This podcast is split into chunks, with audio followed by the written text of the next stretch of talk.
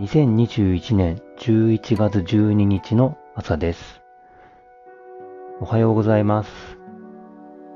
猫つきラジオのまぼにゃんです。えー今はですね、猫つきコーヒーの焙煎室から話しています。皆さんなんか朝早くやることってあります？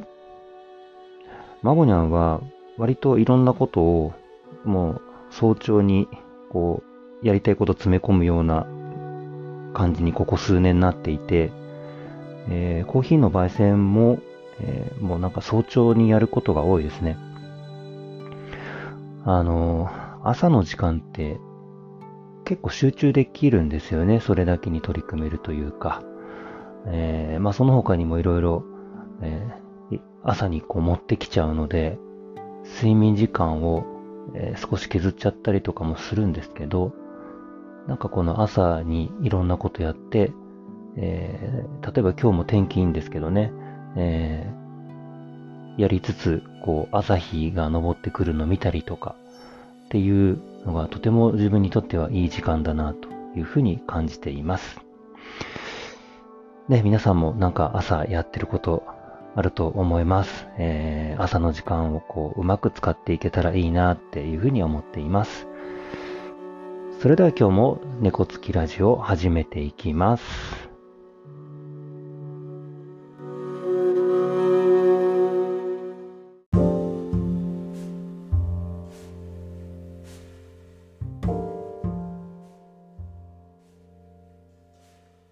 今日はマボニャンのところに最近よく舞い込んでくる言葉についてお話をしようと思います。俯瞰と集中という言葉がなぜか最近よく目にしたり耳にしたりしています。以前、あの、猫つきラジオでも紹介した超相対性理論っていうポッドキャストを聞いてた時に、その俯瞰っていう言葉が、まあ、テーマで話されてたんですね。ただ、まあ、なんかそれだけではなくって、えっ、と、仕事の場面でも少し俯瞰っていうキーワードが出てきたりとか、えーおそらく自分の中で、えーそういう、こう、うん、見方とか働き方とかっていうのが気になってるんでしょうね。なので、えっ、と、俯瞰と集中っていう言葉がとてもよくここ1ヶ月の中で、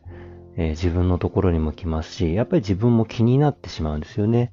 なので、えっ、と、今日、俯瞰と集中っていう話を少しここでしておきたいなというふうに思っています。まあ、俯瞰っていうのは、こう、物事とかをですね、少しこう引いた目線で見るとか、まあ、とはこう、上から見るとか、あの、広い視点で見るとかっていうことだと思います。で、集中っていうのは、あの、まあ、物事をね、こう、ちょっと狭くというか、あの、限定してみるとかっていう、えイメージだと思います。で、この俯瞰と集中を、こう、なんて言うんですかね、こう、それ、一つだけ、片方だけっていうことではなくて、えー俯瞰と集中を、こう、まあ、繰り返していくというか、循環していくということを、えー振り返ってみれば、日々やってるような気がするんですよね。あの、俯瞰と集中のお話をしようと思ったときに、えー自分の中でイメージされたのが、あの、植木屋さんのこう仕事の仕方っていう話をね、昔聞いたことがあって、それをこうイメージしたんですよね。あの、まあ、植木屋さんって、えっ、と、庭とか、えーいろんなところの、まあ、木を切っていくわけですよね。で、木を切るときは、その木をこう切ることに集中をします。で、10時と3時に、まあ、少し休憩時間を必ず取るっていうふうに聞いたんです。で、その時に、その、まあ、おお茶飲んだり、お菓子食べたりしながら、その庭全体を見るらしいんですよね。そうすると、その庭という、こう、バラ、なんていうかね、その広い空間のバランスの中で、その一本の木がどうなん、どういうふうにしたらいいのかっていうところを、こう、休憩して、こう、見ながら考えて、で、休憩が終わって、また木を切るというところ。そんな働き方をするって聞いたことがあって、あ、これってその俯瞰と集中だなっていうふうに思ったんです。えー、庭全体を見ることが俯瞰であって、えー、一本の木を見ることが集中であって、で、仕事とかの中でそれをこう繰り返しながら、えー、一つの仕事を、まあ、進めていくっていう。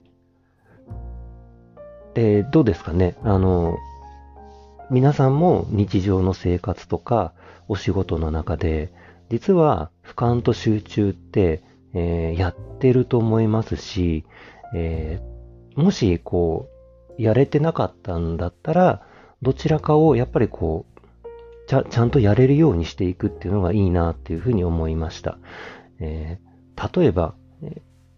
俯瞰ができてないなっていう時って、まあわかりやすい言葉で言えば、えー、いっぱいいっぱいになっちゃって、えー、もう視野が狭くなって、っていうのは、あの、俯瞰ができてないなっていう時であって、でそういう時は、まあ一呼吸置いて、少し、あの、大きな視点で見てみましょう、なんて話をされることありますよね。で、えー、反対に、その、俯瞰の視点ばっかりあったら、その、大きな目線ばっかりで見てしまうと、その中にある一つ一つの物事が、こう、わからなくなってしまって、えー、まあ、もうちょっと、こう、細かいとこ見て、えー、仕事しましょうよなんて話されちゃったりするかもしれないですね。やっぱりここにもバランスっていうことがあって、えー、俯瞰と集中をこう行ったり来たりしながら、こう、あるいいバランス点を探っていって、その見つかったバランス点で物事を進めていくっていうのが大事なんじゃないかなというふうに、え、感じました。あの、なかなかね、そう、こう、こういう視点振り返るっていうことは、あの、意識しないとね、ないと思うので、ぜひね、この、えー、猫つきラジオを聞いたきっかけで、えー、自分のこう、生活の仕方だったりとか、まあ、仕事のあの進め方だったりとかで、俯瞰と集中っていうことをやってるのかなっていうふうに振り返るきっかけにしていただけたらいいなというふうに思っています。